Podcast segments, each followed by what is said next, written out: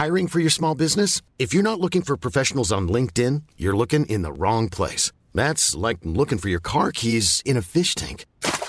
LinkedIn helps you hire professionals you can't find anywhere else, even those who aren't actively searching for a new job but might be open to the perfect role. In a given month, over seventy percent of LinkedIn users don't even visit other leading job sites. So start looking in the right place. With LinkedIn, you can hire professionals like a professional. Post your free job on linkedin dot com slash people today. Mom deserves the best, and there's no better place to shop for Mother's Day than Whole Foods Market. They're your destination for unbeatable savings. From premium gifts to show-stopping flowers and irresistible desserts, start by saving thirty-three percent with Prime on all body care and candles. Then get a fifteen-stem bunch of tulips for just nine ninety-nine each with Prime. Round out Mom's menu with festive rosé, irresistible berry chantilly cake, and more special treats. Come celebrate Mother's Day at Whole Foods Market.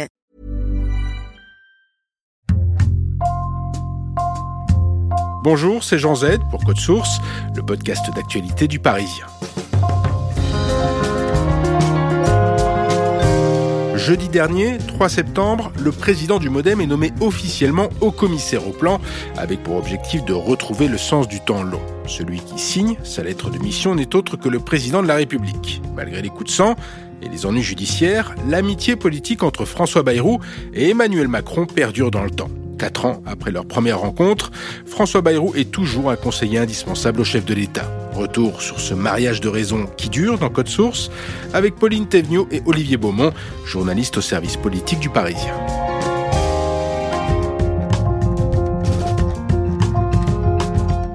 Olivier Beaumont, le huit juillet deux mille seize, c'est la date de la première rencontre entre François Bayrou et Emmanuel Macron. Oui, le premier face-à-face, ils ne se connaissent pas du tout. À l'époque, Emmanuel Macron est le ministre de l'économie et des finances de, de François Hollande.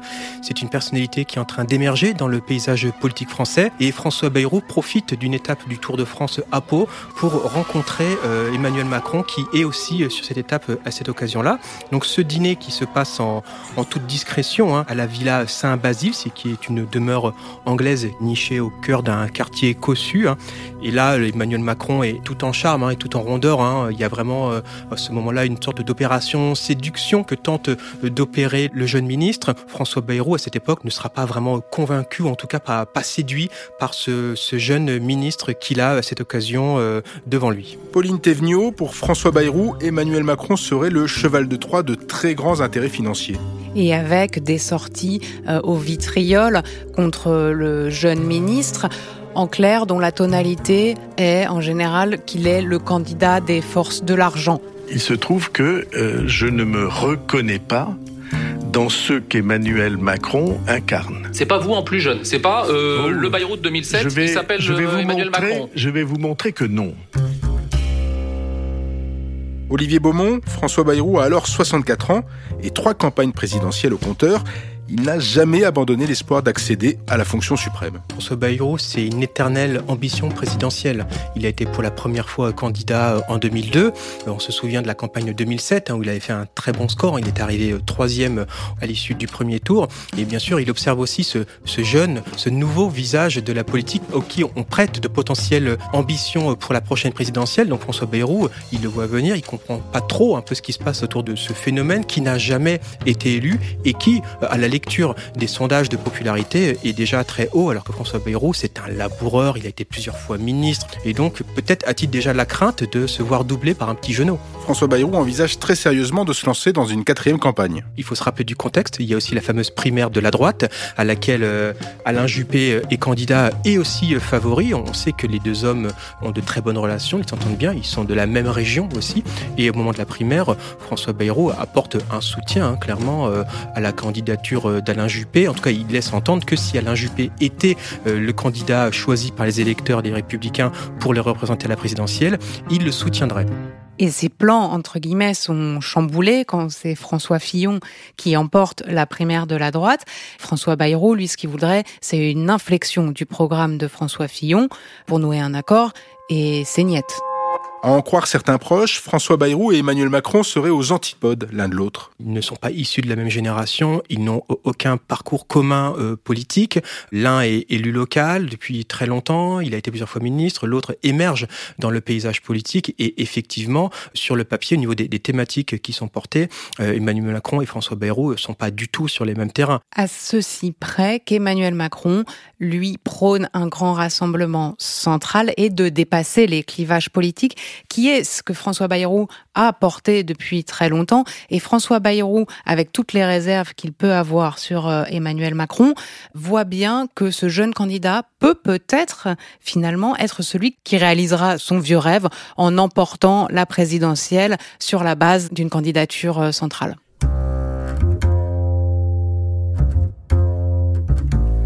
Parce que les Français sont désorientés et souvent désespérés. Février deux mille dix-sept, surprise, François Bayrou tend la main à Emmanuel Macron et propose une alliance. J'ai décidé de faire à Emmanuel Macron une offre d'alliance. Olivier Beaumont, que s'est-il passé ? C'est le fruit de longues tractations en coulisses qui remontent à, à plusieurs mois. Il va y avoir un, un personnage central dans ces discussions, c'est Gérard Collomb, le sénateur maire de Lyon, qui, dès le mois de septembre précédent, va commencer à discuter euh, en secret avec François Bayrou. Ça se passe où ? Ça se passe dans les bureaux de Jacqueline Gourault, l'actuelle ministre de la Cohésion des Territoires, qui, à l'époque, sénatrice aussi. Et donc, elle met à disposition son bureau pour que Gérard Collomb et François Bayrou euh, discutent. Gérard Collomb, à l'époque, il est pleinement engagé dans la campagne d'Emmanuel Macron. C'est la première vraie figure politique qui a porté son soutien à ce nouveau candidat. Gérard Collomb va très clairement arrondir les angles et essayer d'expliquer à François Bayrou qu'il y aurait un intérêt convergent pour les deux hommes à s'associer. Pour l'anecdote, François Bayrou et Emmanuel Macron sont à l'époque voisins. Ils habitent dans la même rue du septième arrondissement de Paris, ce qui leur permet, quand ils ont des choses à se dire, de se voir en toute discrétion à l'occasion de petits déjeuners, le plus souvent euh, au domicile du candidat En Marche.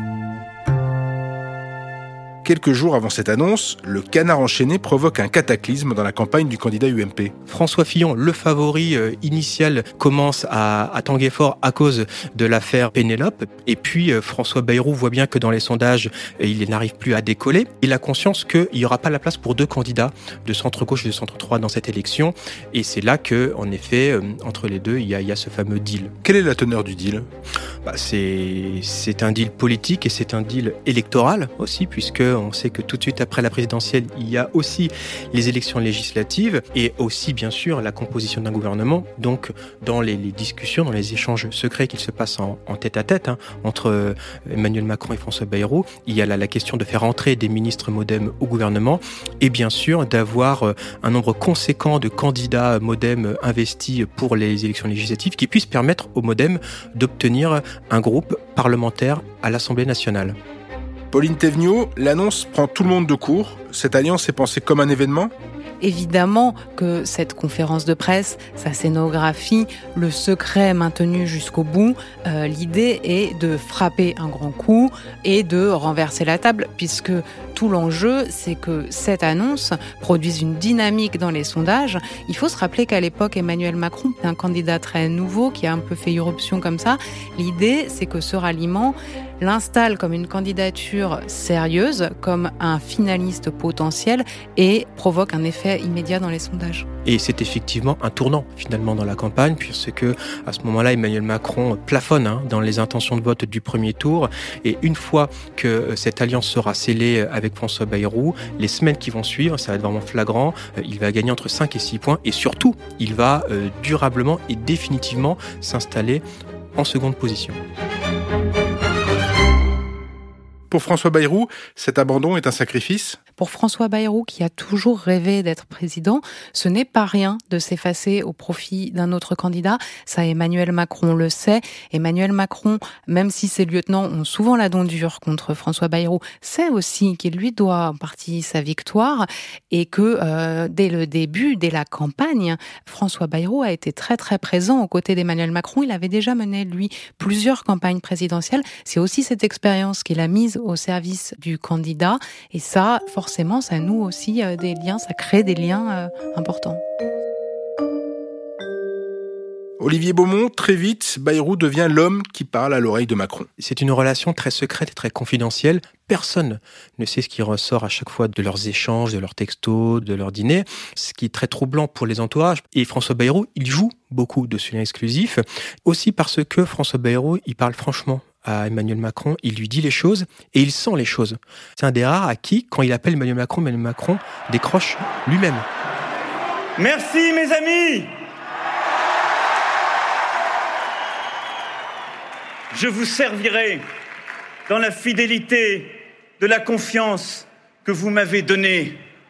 Je vous servirai avec amour. Vive la République! Vive la France! sept mai deux mille dix-sept, Emmanuel Macron est élu président de la République.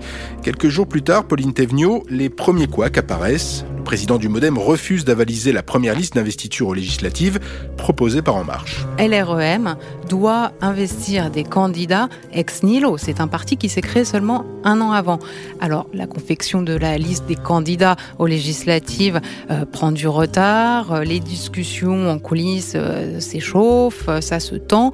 Au final, la première mouture de la liste qui est présentée ne correspond pas à l'accord passé entre les deux formations. Et François Bayrou est absolument furieux puisqu'il voit qu'il s'est fait avoir par les jeunes marcheurs qui, finalement, ont rayé des noms MoDem et le compte n'y est pas. François Bayrou et Richard Ferrand en sont presque venus aux mains d'ailleurs. Oui, absolument, et elle se passe dans un décor pas banal puisque c'est la salle des fêtes de l'Élysée, le jour de l'investiture d'Emmanuel Macron, un moment ô combien solennel. Et là, dans un petit coin de la salle des fêtes, Richard Ferrand et François Bayrou en viennent quasiment aux mains, ils s'attrapent au collet, comme nous l'a raconté un des témoins, parce qu'ils sont encore animés par les tensions de la bataille pour les investitures aux législatives. Sur la proposition du Premier ministre, le président de la République a nommé... dix-sept mai deux mille dix-sept, trois membres du MoDem sont nommés au gouvernement, dont François Bayrou au poste de garde des Sceaux. Monsieur François Bayrou, ministre d'État, ministre de la Justice. François Bayrou a obtenu gain de cause. C'est l'entrée du MoDem par la grande porte au gouvernement, et d'autant que parmi ses trois représentants, il y a son ami de toujours. Madame Marielle de Sarnez, ministre auprès du ministre de l'Europe et des Affaires étrangères, chargée des affaires européennes. Et ils arrivent ensemble au gouvernement avec cette nomination qui est très symbolique et très importante pour François Bayrou parce que c'est quelqu'un qui a aussi toujours parlé, qui a souvent fait campagne aussi sur les notions de probité. Son combat pour la réforme de la justice est quelque chose qui est très ancien et dans sa feuille de route, quand il arrive à Place Vendôme, ça va être clairement de porter une réforme majeure de la justice. Et François Bayrou aura mis vingt ans à redevenir ministre. C'est là aussi qu'on voit l'importance de cette alliance qu'il a nouée avec Emmanuel Macron, puisque cela a permis à l'un d'accéder à l'Élysée, mais à l'autre, oui, de revenir au gouvernement. Et cette victoire s'accompagne aussi d'un groupe à l'Assemblée, et ça, c'est pas rien. N'oublions pas qu'en deux mille douze, il y avait deux députés MoDem à l'Assemblée. Là, grâce à l'accord passé entre l'R E M et le MoDem, eh bien, la formation de François Bayrou compte quarante-six députés à l'Assemblée. Ce n'est pas rien là non plus. Et puis, c'est une victoire triomphale parce qu'on a un moment où tout l'ancien monde est balayé. Il ne reste finalement qu'un survivant, c'est François Bayrou.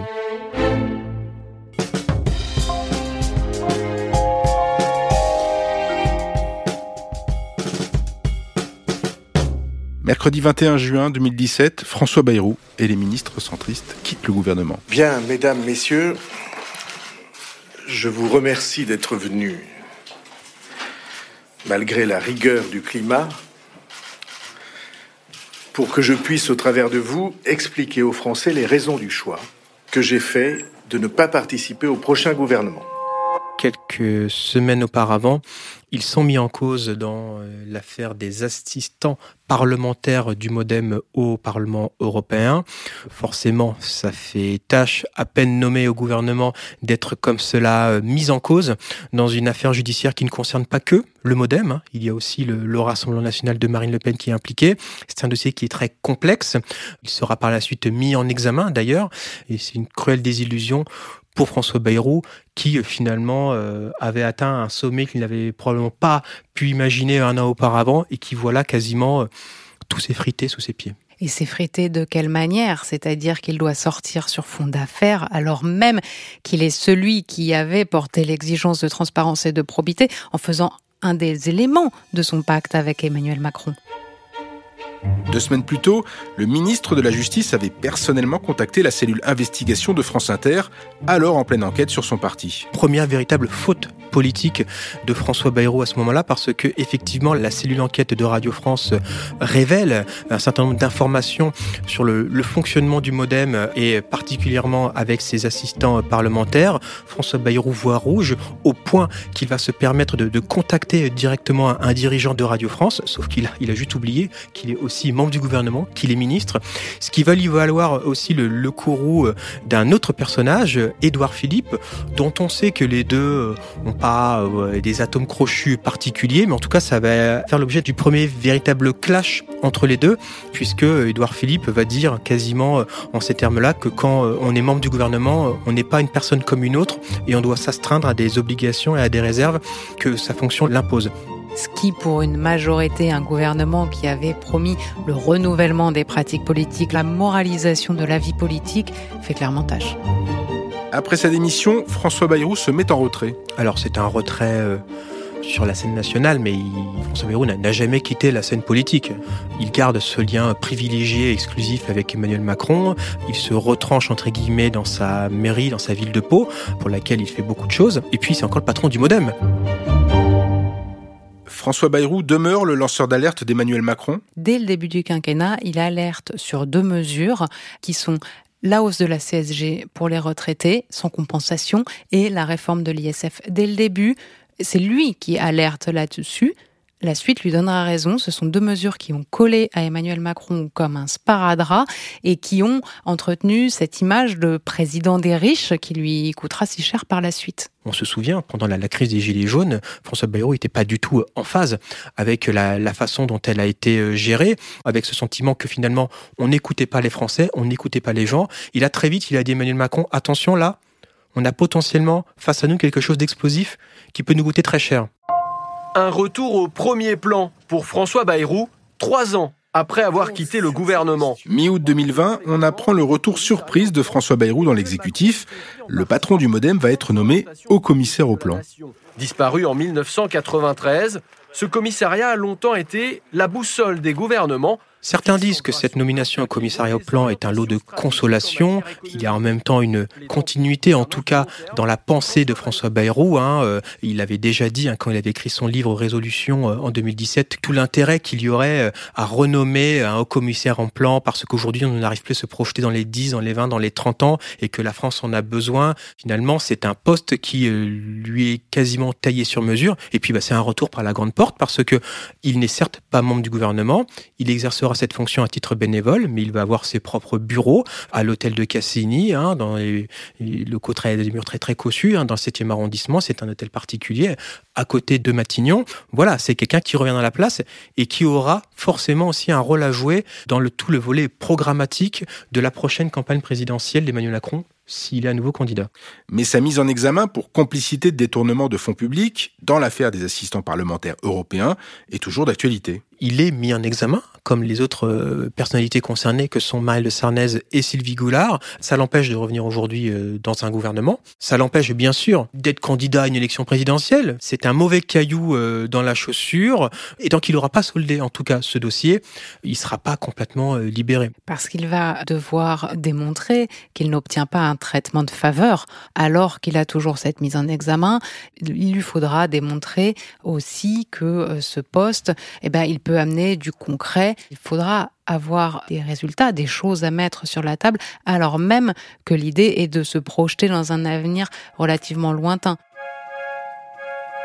Bayrou-Macron, est-ce seulement un mariage de raison ? Non, je pense que c'est une vraie, une vraie amitié, une vraie complicité qui s'est nouée. Euh, ils auront réussi ensemble à faire ce dont on entendait parler depuis plus de vingt ans, c'est-à-dire la, la recomposition du paysage politique, l'éclatement, le morcellement euh, façon puzzle. C'est vrai, bien malin, celui qui peut savoir à quoi va ressembler la prochaine présidentielle. Mais en tout cas, ce qui est sûr, c'est que par cette alliance originelle entre Emmanuel Macron et François Bayrou, eh bien, ça a recomposé le paysage politique pour encore, probablement, un grand nombre d'années.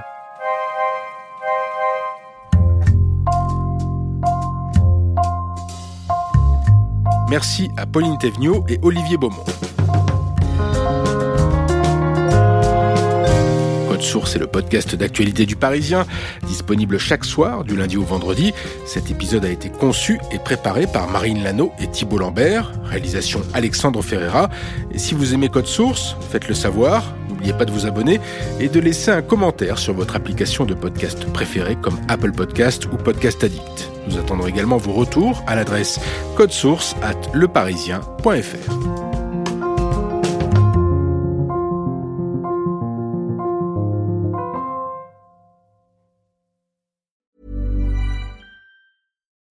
When you need mealtime inspiration, it's worth shopping Kroger, where you'll find over thirty thousand mouthwatering choices that excite your inner foodie. And no matter what tasty choice you make, you'll enjoy our everyday low prices, plus extra ways to save, like digital coupons worth over six hundred dollars each week. You can also save up to one dollar off per gallon at the pump with fuel points. More savings and more inspiring flavors make shopping Kroger worth it every time. Kroger, fresh for everyone. Fuel restrictions apply.